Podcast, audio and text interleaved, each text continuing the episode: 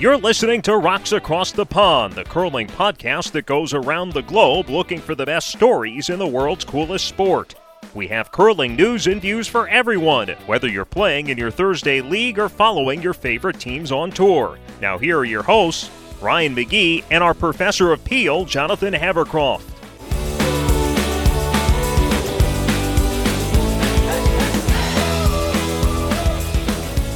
Hey, everybody. Thank you for joining us for Rocks Across the Pond's Welcome to Curling series.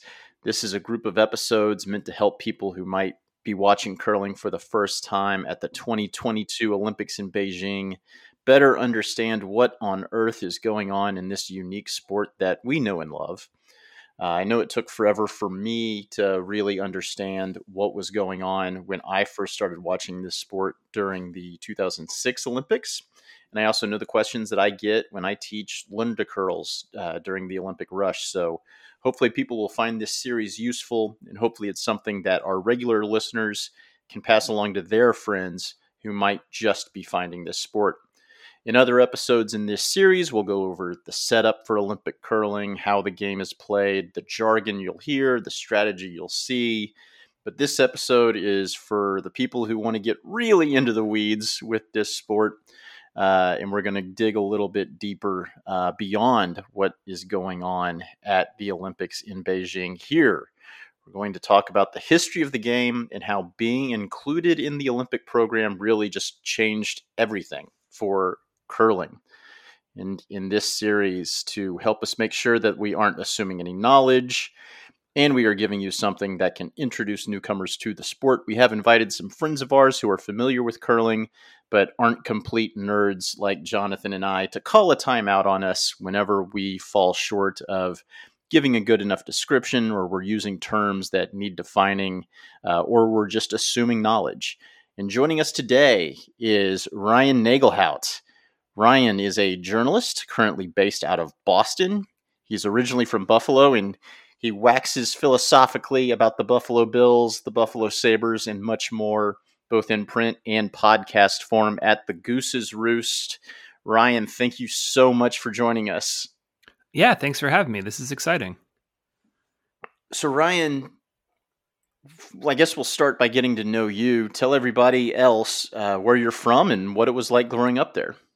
Sure. Yeah, I'm from uh, Niagara Falls, New York, which, is, as you guys both know, is very close to curling, but uh, there's an international border that's in the way there. Uh, so I, I, never actually have, have gone curling on the other side. Uh, I, I, would like to.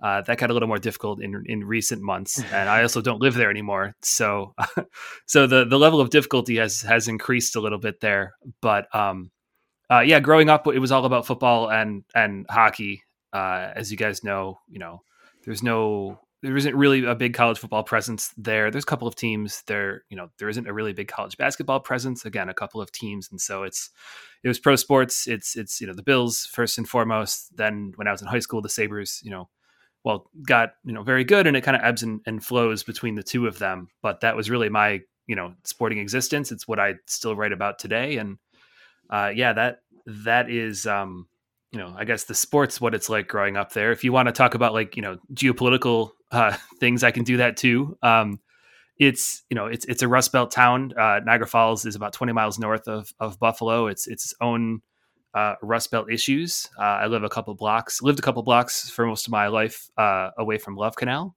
You know, the first super Superfund site in America. That's that's a fun little fact there. Uh, I glow at night. That's a, a, a little little bit. I think not many people know, but it's true. You can, uh, you know, put me in a darkened room and I'll give off a little, uh, a nice fine light green sheen. So that part I'm, I'm lying about. The rest is totally accurate. though. You can look that up. Uh, yeah. What, what, else? What else do you want to know? I think uh, Ryan. I think I grew up in. Well, I grew up in Sarnia for two years, which is it's called okay. Canada's Chemical Valley. So I'm pretty sure I glow in the dark too. That's right. Okay. Yeah, I, I know. I know a, a, little bit about the Sting uh, and uh, and a little bit about Chemical Valley from liking uh, both the Arkells and the Weakerthans. So you know, there's enough. There's a, a, little bit of slight, like I don't. Maybe you can probably tell the accent. I kind of have a slight uh, hint of Canada in my accent. I don't have a real Great Lakes honk like most people from Buffalo do. uh, and and yeah, j- just enough like approximate knowledge of many things in Ontario, but not not anything specific. So, did you play any sports growing up? Uh, not not like organized. I did a little bit of baseball and uh, I would play like roller hockey and, and, things like that. But I never played for a team. I did not have a leather a Letterman jacket in uh, in in high school. So yeah, a, a, fraud there in many senses. Like like most sports writers, I don't even like Bruce Springsteen that much either. So I'm not really a good sports writer either. Really, uh, really fraudulent in many ways. But you had, you have played curling, so tell us how you were first exposed to curling and, and getting started playing. Yeah, so I um I uh, actually, much like you, it was the Olympics. Uh, it, it, was 2002, though. I was in middle school at the time, and uh, my, my body does a, a, weird thing. I'll either get a cold uh, in in winter, and it's like a couple of days, or I'm just sick for a week and I don't go anywhere. And so this happened in 2002 uh, during, I believe, the first week of the Olympics. And so I was uh, at home and not doing anything. And, here's a, a, fun fact: the the way that Americans broadcast the Olympics is awful. They they really schedule everything in prime time and sort of package it in these weird like emotional moments. And Canada does a little bit of that, but also they just have stuff on all the time. And when it's happening in Salt Lake City, like just CBC would have the broadcast all day of events in real time. And so I watched a lot of the Olympics, nothing else on. And so I learned a lot about mogul skiing and uh, and got to see a lot of things and spoil what was happening later on. Oh yeah, but also you can get of, CBC over the air. Yeah, so I, I watched Hockey Night in Canada a lot growing up. I would love the the late games on Hockey Night in Canada. You know, learned a lot about Calgary Edmonton and that rivalry, and uh, yeah, it came came through crystal clear from I believe on top of the CN Tower in, in Toronto there, and so uh, I watched a lot of curling. And I, I didn't really know what was going on, but I really enjoyed it. And also, I think it helped that obviously Canada has always a very strong team and I believe they won the silver that year. And so they were in in the hunt the entire time, and so you got to watch them not only kind of dominate some teams and have an interest in it, but then you know when things got tight, get, I got to learn at least where some of the centers of power in the curling universe are, so to speak, with an e at the end of that center. By the way, of course, I, I know better. So when did when did you first start playing, and what what was it about the sport that you liked? Uh, I liked that it was a little obscure, um, f- for sure. And also, I, I mean, I think it, it's interesting that you don't you don't think about hockey uh, like a hockey rink as something that has other purposes, right? So there's figure skating, and then there's hockey, and you know, broomball. I guess sometimes people people do that, like in, in college and that sort of thing. But but curling was this to me. It was very like highly technical.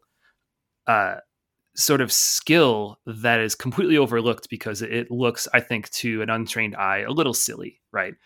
And uh, you know, I knew better because I watched a lot of it, but I also, you know, th- the thing is, in in Buffalo at least, there was just no entry point whatsoever. They didn't have a curling club.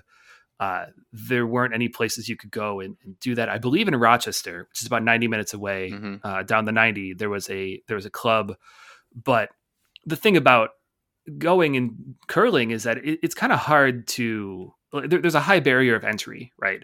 Like you can't just show up and say like i want to do this. Like people that know how to do it you know obviously they want to protect the ice that they're on and not not just bring people in who are sliding around in like you know new balance shoes. And so you know you have to find the right time and the right sort of setup to where you can go do this with a bunch of people who have also never done this before. And so that happened in 2014 i'm looking at the email right now um, there was a, a, small club of people in Western New York that would go across the border and and would play in leagues and do that. And they set up a curling club in Buffalo, and uh, they did it at a place called uh, Riverworks, which is uh, in so just past downtown Buffalo. There's a bunch of uh, grain mills and all of this this sort of hulking rusting properties that were sitting there and they were starting to revitalize some of them and so they had this setup where they were going to put these two outdoor rinks in they're going to um, make a, a, grain silo into eventually like a rock climbing thing inside and it was this big like concert facility. They had these really grand plans for it.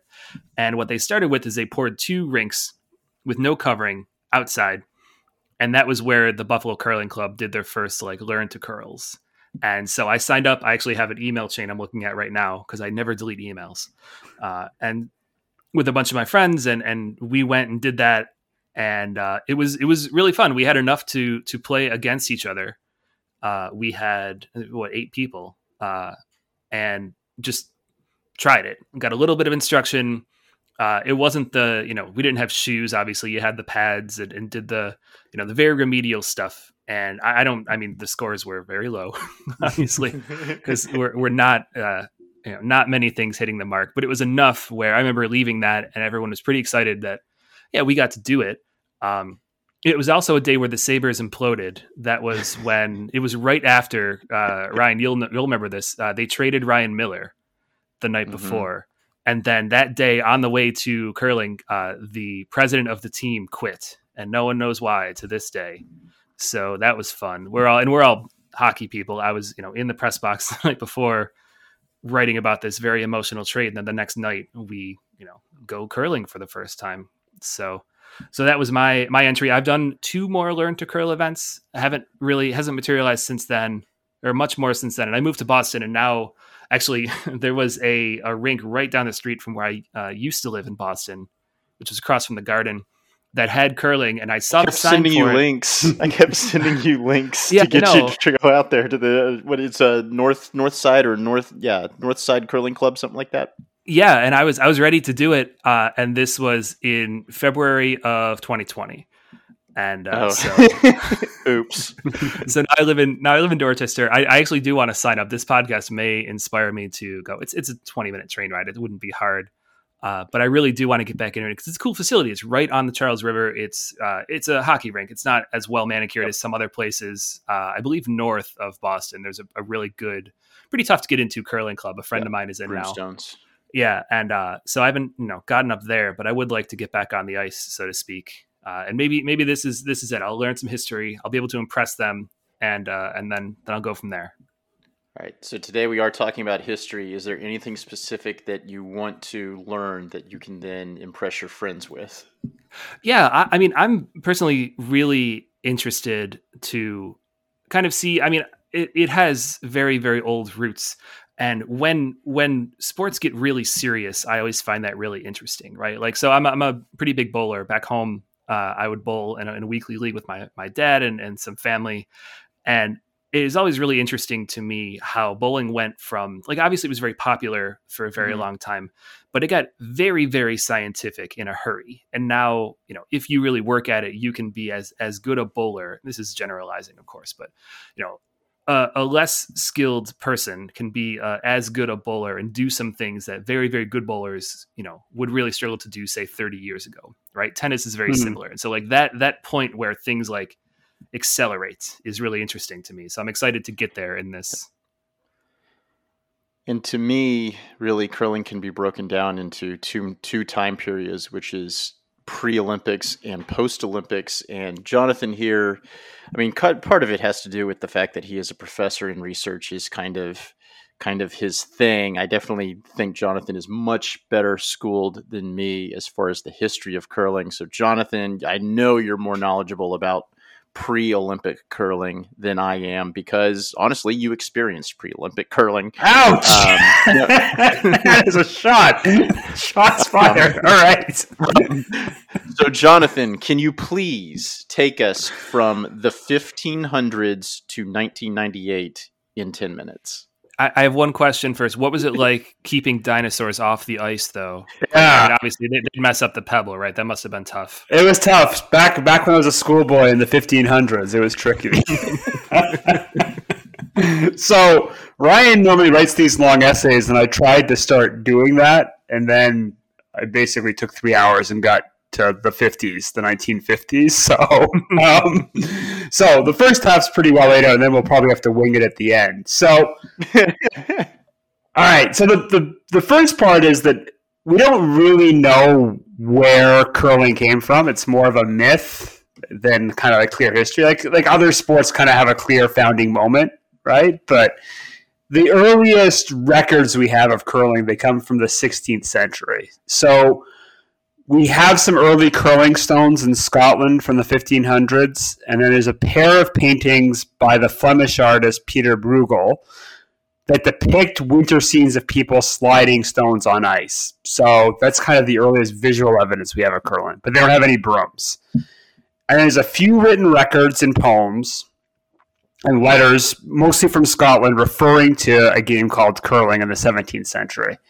So the basic premise of curling is that it's really similar to bocce or pétanque, which is like a French version of bocce, or what they, they call here bowls, or what in North America is called lawn bowling, right? Where players take turns delivering an object down a long field of play, and then once all the balls are thrown, the closest to the target wins, right? And so sports historians can actually trace this kind of game back to the Roman Empire. And so that, that actually makes a lot of sense that all the other sports I've mentioned are all like European sports, different varieties of the sport. So I think it's pretty safe to speculate that curling developed as a modified version of this game. Although I did this sidetrack once. I, I read a history of Genghis Khan, and in this history of Genghis Khan, apparently when he's a kid, he liked playing a game of sliding stones on ice too. There was the, the, the historian described as similar to curling. So maybe maybe Mongolian origins. I don't know, but basically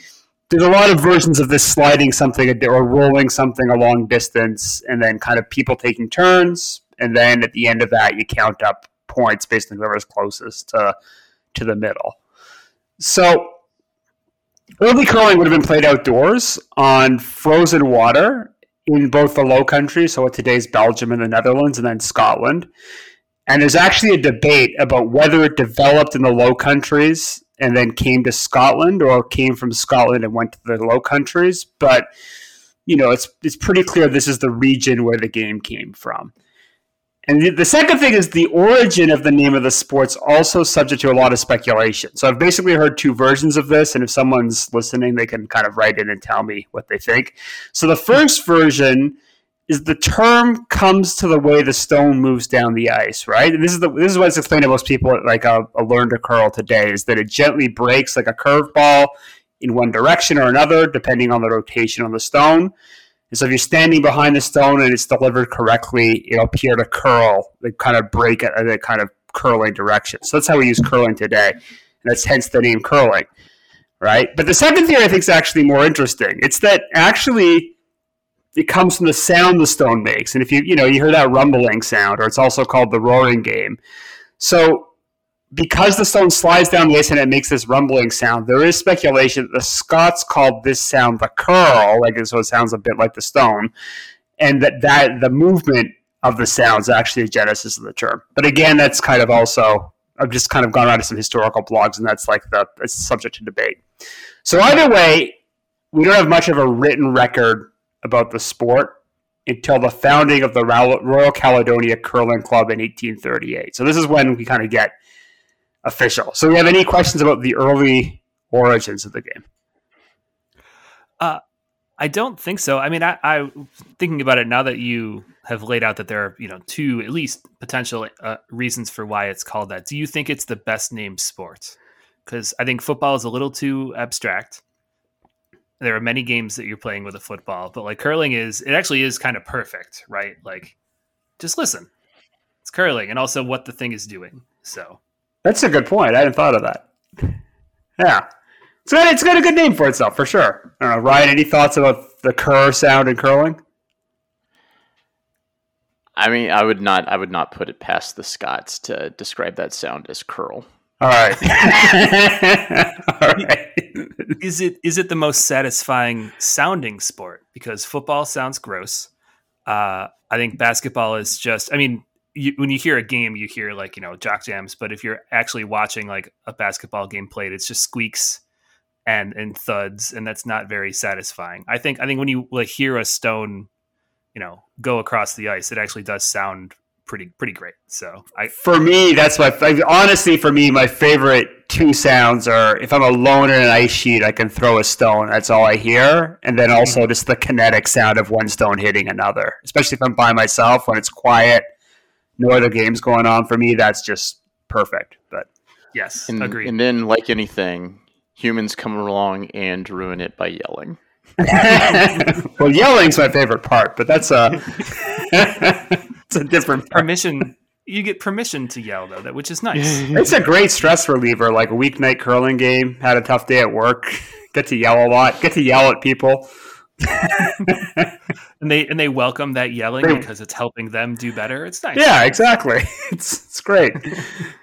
All right, so back to the 1830s. So the key figure here is Queen Victoria. So she saw a floor demonstration of the game once in her palace in Scotland. I actually find this fascinating because one of the ways we okay, one thing that's going to jump out here, Ryan, is that like there's nothing new in the history of curling in the sense that like all the things that like grassroots people are doing now to grow the game are things that were done in 1830. in the 1830s. So right now, a really hot thing is floor curling. Like, how do you take curling to a country that doesn't have any ice? So, like right now, there's a lot of attempt to bring curling to Africa, and so Kenya is hosting a floor curling championship because there's no ice rinks there, right? Okay. in Nigeria, but Kenya is participating. Oh, okay. So it's in that, but so but you see the demo, see this, and this is exactly how the Scots got Queen Victoria to recognize curling as a sport. Is they couldn't take her up to a loch, so they they took they took a floor version of the game to her palace, and apparently she was amazed by it.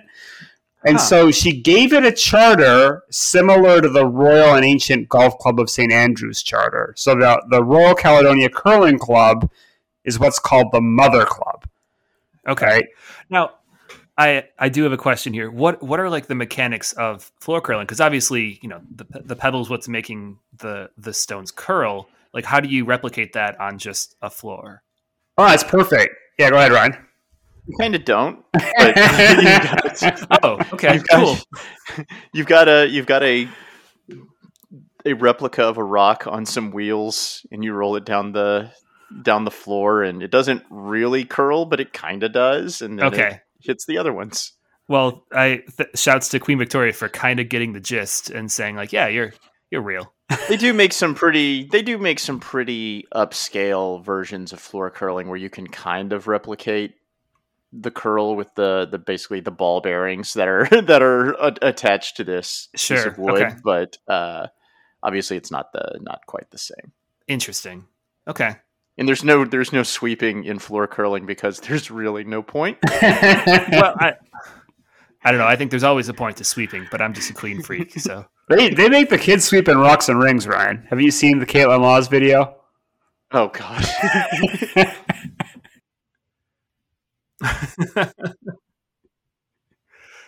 do you do you think uh, the the explosion of floor curling is just uh, just like Big Broom wants wants more? Like they're just like fighting back against Swiffer. Like this is too much. We can't. We need we need people to know the mechanics of actual sweeping. This has gone too far. Yeah, I'm that's sorry. I uh, only have like two curling jokes right now. and this is- I've already used them both. Big I'm Broom sorry. pushing back. I'm gonna go. Have a good one. All right.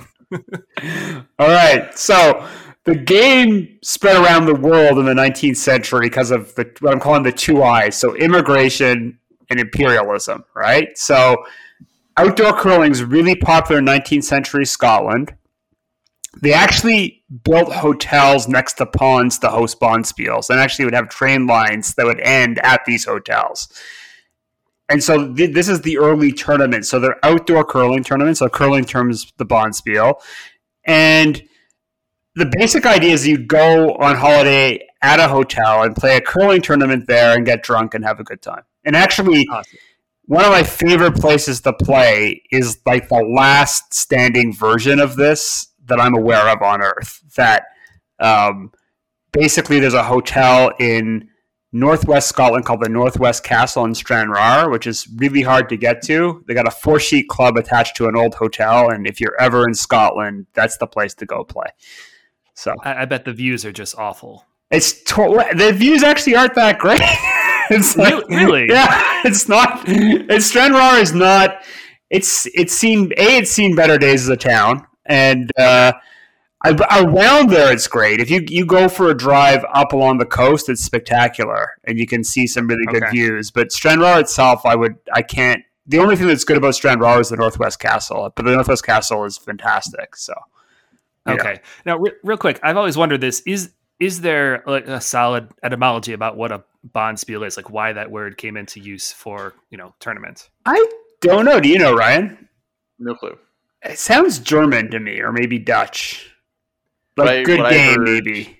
Good. Sh- But It yeah, what I does heard sound- was like good game or good curling. yeah, Oh, okay. It does Von- sound Von vaguely Spiel. Dutch. yeah, My last name is Nagelhout, so I, I should know what sounds Dutch. yeah. But, Even if it even if it might not be. So but I could not give you an official explanation. I Okay. can only guess. I can only offer conjecture. yeah. I accept that. All right. So the other way they'd curl is this, the RCCC, the Royal Caledonia Curling Club, would host a grand match, which was an outdoor competition involving all the clubs around Scotland, and it'd be played on a large, what they call loch, which is lake for our North American viewers, on a single day. And so they'd have like a thousand games going out on this giant frozen pond. And actually, the last version that they did here of that was the 1970s, just for like obvious reasons. It doesn't doesn't freeze all that much in Scotland anymore. So they, but there's, I've spoken to some Scottish curlers, and they're they've all like eyeing it, like waiting for like a cold snap where it'll be possible to do this, and then the word's going to go out, and they're just going to do it apparently. So Yeah, I, I was actually wondering when you're saying that, like, do, do curlers like to go outside? Is it like the the Winter Classic? Because I know, like, outdoor skating, like your skates just get ruined. You have to get them resharpened. All of that. Obviously, the the sort of you know getting a, a clean, good sheet of ice in in winter when it's frozen outside is i'm assuming much harder it's harder to like manicure like do people like going out there for like the whimsy or like the spectacle or is it like actually fun to curl on that kind of sounds like a nightmare It's a bit. It's a bit of a nightmare. Like the one, the one place. Okay, so the one place they still do it is New Zealand, on the Oh, South okay. Island, which is if you kind of it's that's the northern, the coldest part, right? Because it's the closest to the Antarctic. Mhm. They do it there still. Um, I've done it a bit in Canada, like you know, growing up. Kind of, it was just as a joke, like come out, let's go and play on the on the on the lake. Uh, Sure. It was all right there because it was it was cold. It's got to be actually cold. And then were you there, Ryan, when we did this in Oklahoma City? No, Yeah, at the what's the name of the the energy company that sponsors the outdoor rink? Devon. Yeah, Devon. Devon. So Devon had an outdoor rink, and they we did like a, a demo there. It was that was not good because Oklahoma doesn't get cold enough. Like you can skate on that, yeah but it was like just it was basically slush. You couldn't get the stone to go ten feet. So I, w- I will say shout out to the Sawtooth Outdoor Bonspiel just outside of Boise. I know that they do that every year. Uh, at least pre-COVID, they did that every year. So there is at least one outdoor Bonspiel in the U.S. It's near Boise, of all places. Yeah, because I mean, the first time I curled was outdoors. They eventually, the next year, they had put up like boards and a roof, but it was just a sheet of ice and nothing around the first time I did it. And so, you know, it was easy to chalk up any mistake to like, oh, well, the ice just must be uneven. It's not my complete incompetence. But um, now, actually, so Buffalo is the terminus of the Erie Canal, as maybe somebody, uh, some of you may know, but they um, put in replica canals now there basically because it used to be uh, they built over this terminus where the Sabres played for the first 30 years of their hmm. of their existence. So they tore that down and put these canals back, and now they have curling stones that are out there. They're not very good, but if you go skate there, you can go and and toss them back and forth. Oh, wow. fun! That's Yeah, it's it's it's not you know competitive at all, but it is it is kind of fun. So Yeah, and so all right, th- this is kind of I guess the next point, right? So like the way curling spread is because of the British Empire. So you had a lot of Scots then started moving to other parts of the world, and they took the game with them, right? This is the case with like this is the case with immigrants everywhere. They move to a new country and they they bring things from their home country that they miss. So the Scottish immigrants spread it, and so the two early places it spread to are New Zealand and Canada, right? Which are like about as far apart as you can get on the map, but both part of the British Empire. Uh, and the game really took off in Canada because there were a lot of Scottish immigrants late in the 19th century, and also because it is very cold there. And so it was very easy to curl outdoors. So the earliest clubs in Canada were both in Montreal, the Royal Montreal Curling Club, which was founded in 1807, and Thistle Curling Club, founded in 1843. And I, I actually played in both growing up. Thistle, oh, unfortunately, is now a grocery store, which is quite tragic. But Uh, that's how it goes. That's what happens to all great sporting venues in Canada. Yeah. I believe uh, Maple Leaf Gardens, same fate. The forum, That's not a joke. the forum is now a movie theater. anyway, Perfect. Good. um, I now I have a question. Do you have any insight into why you would most people I think would would sort of talk about Montreal as as French influenced, and yet you said it was the Scots that sort of spread curling around. How did that end up being? Is it just because Montreal is so big and was such a hub of you know economic activity that everyone ended up there? Uh, that's a different history podcast. But uh, Sure. long story short, in 1756, uh, the British conquered New France from the French, and so uh, and and while the British government let the French people who were living there, so the French Canadians who were living there, stay, um, they also imported a lot of uh, English speakers, and they became Sure. the ruling class, and that's that's why the French and the English don't get along to this day. So anyway, but as a consequence of that, so the Scot, so Montreal was actually kind of, it was a very the 19th century is a big mix of um, French, Irish, a lot of Irish immigrants again, kind of.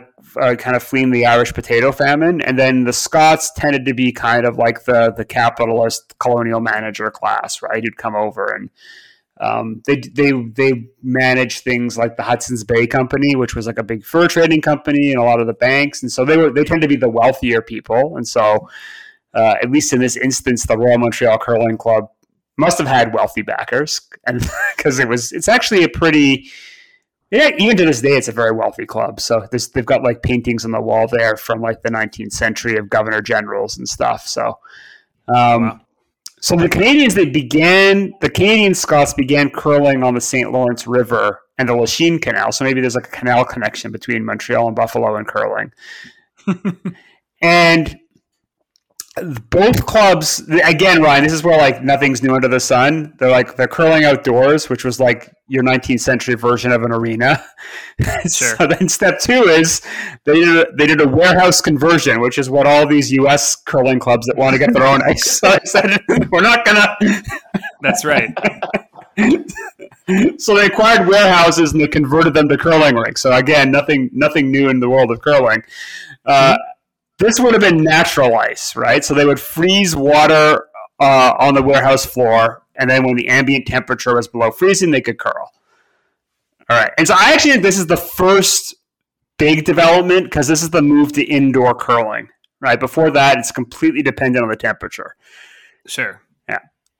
All right, fun fact. This doesn't just apply to curling; it applies to everything. The word "rink" comes from the Scottish word for course, and was originally used to describe a place where curling was played outdoors, but then was transcribed to an indoor facility where any kind of ice sport could be played.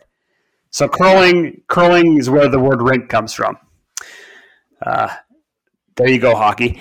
Uh, so, in the U.S., the earliest record of a curling club is 1830s near Detroit. So, probably similar kind of settlement pattern there.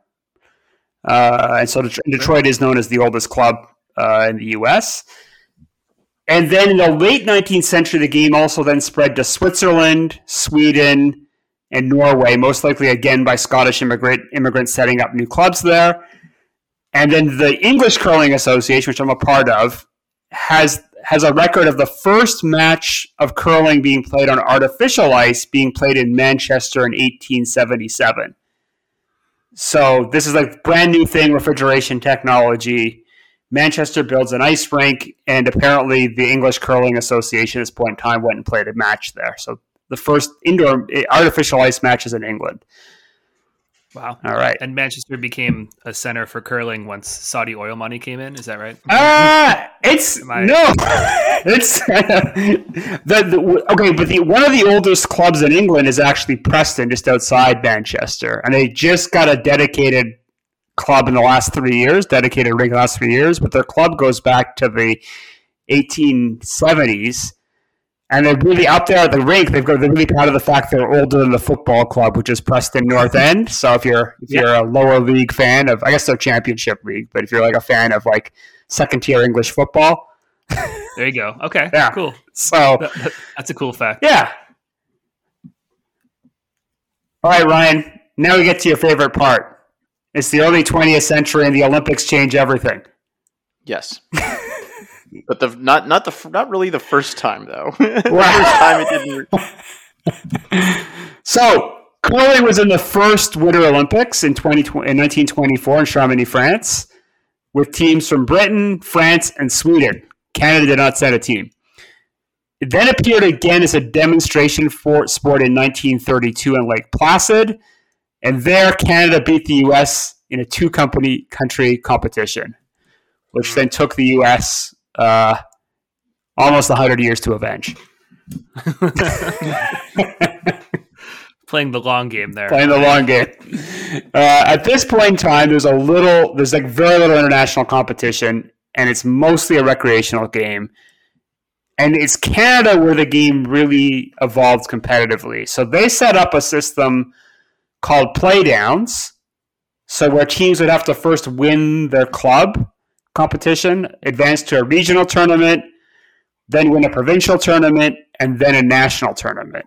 And f- this begins in the 1920s. So for the men, the first version of this is what's called the Brier. It's first held in 1927. And for the women, in 1960 it's called the Canadian Ladies Curling Championship. So until that time, largely competitions would just be regional in other countries. There was yeah. no real no like infrastructure set up, and then it would be oh this is in the Olympics, you guys just get to go. Is that basically it? Like is, is that based on you know travel restrictions? I mean just just the difficulty of travel, or there just isn't it isn't competitive enough? I guess a little bit of both. I don't know about the the first couple in Chamonix and Lake Placid just because I mean those early Olympics were kind of clusters. Like you hear stories about like the 1924 marathon during the Summer Olympics and all of yes. the insanity. St. Louis. Yeah, in St. Louis and just how uh, how truly amateur both in both in name and in operation. Uh, those those events were, I think that sure. that's probably one of the reasons that you see just like three random countries at the first one, and then just Canada and the U.S. at the second one. I imagine some countries got to the Olympics in Lake Placid and learned that curling was a demonstration sport, and probably said, "Hey, if you if you'd told us, we would have sent somebody." I imagine that's kind of how it went down, just because of of how the Olympics were organized, kind of hastily. Sure. those first Olympics were. Yeah, I think I don't even the for early Briers would have been. I mean, there are there are old trophies. Like growing up in Montreal, there was I can't remember the name of it, but there was like something like the Quebec Challenger Cup or something, which that went back to the 1800s. And okay, uh, it was a it was a cool traveling trophy, but it was a club would challenge a club. Okay, I see. Yeah, and it, like the there's one up here this is in England. It's also from the 19th century, and I, I was lucky enough to win it in a, a bonspiel they've been running for like hundred years called the Ianson. I was lucky enough to win that like five six years ago, and that trophy goes oh, wow. back just to get my name on a trophy that goes back to the 19th century was just honestly just amazing. So yeah, that's fantastic. Right. So there, there are these like really old trophies that just I think were like you'd have a club, you just get the people, you write a letter to get the people from the next club over to play, and you play a match and have dinner, and that was kind of how it was early on, I think.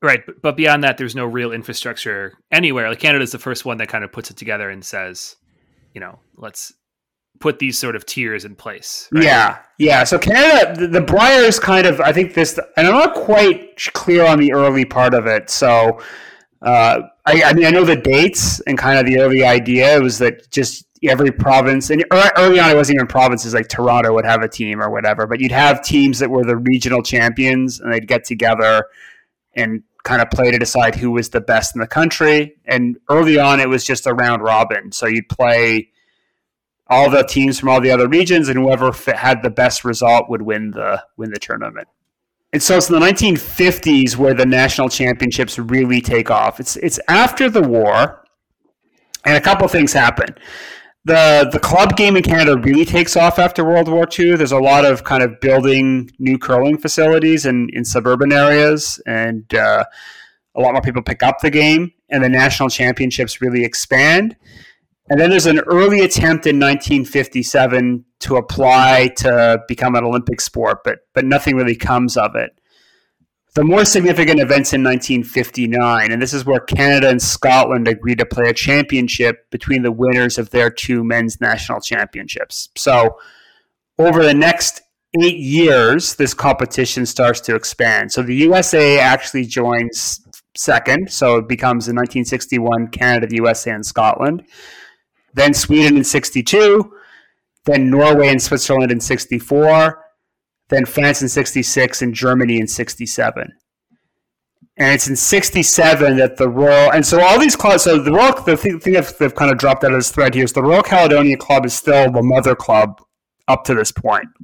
Like, so all these other clubs are affiliated. And again, when I was growing up in Montreal, our club was a member of something called the Canadian branch of the Royal Caledonia Curling Club.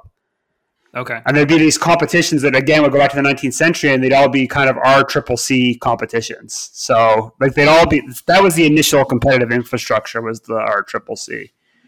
Um, but then this so the Scotch Cup basically runs for eight years, and then the the the associations agree to to create something called the International Curling Federation. And so it's in 1968 this new body takes over the Scotch Cup and it's then rebranded the Air Canada Silver Broom. And to be honest, in my mind, the Silver Broom is what they should have kept the title as. But because uh, that's, I think that's the best name for a, a trophy, don't you? Yeah, definitely. All right, so so unfortunately, it's not called that anymore. But the, this event ends up becoming the official World Curling Championship, and then they start adding other ones. So in 1974, they create a Junior Men's Championship, and in 1979, they create a Women's World's Championship. And then it's actually only in 1988 that they create a Junior Women's World Curling Championship. So, some ways, pretty pretty recent. So, uh, how? I mean, it seems like there there were women's versions of curling pretty early on. Uh, how how I, I, guess that's the sort of history I, don't I don't know. Like, was it sort of a, a men's only sport for a very long time? Was it pretty mixed early on? Like, it seems like, I mean, I don't know if it, it has officially integrated, but there are at least women's versions, you know, in, in the fifties it seems, or sixties, seventies.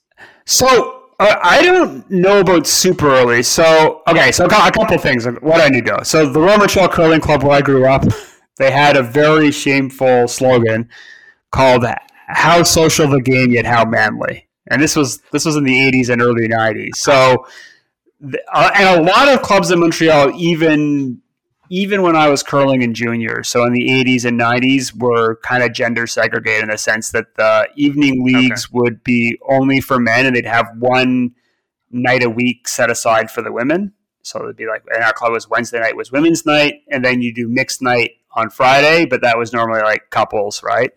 So actually, in some ways, it, actually really wasn't all that integrated. I don't think.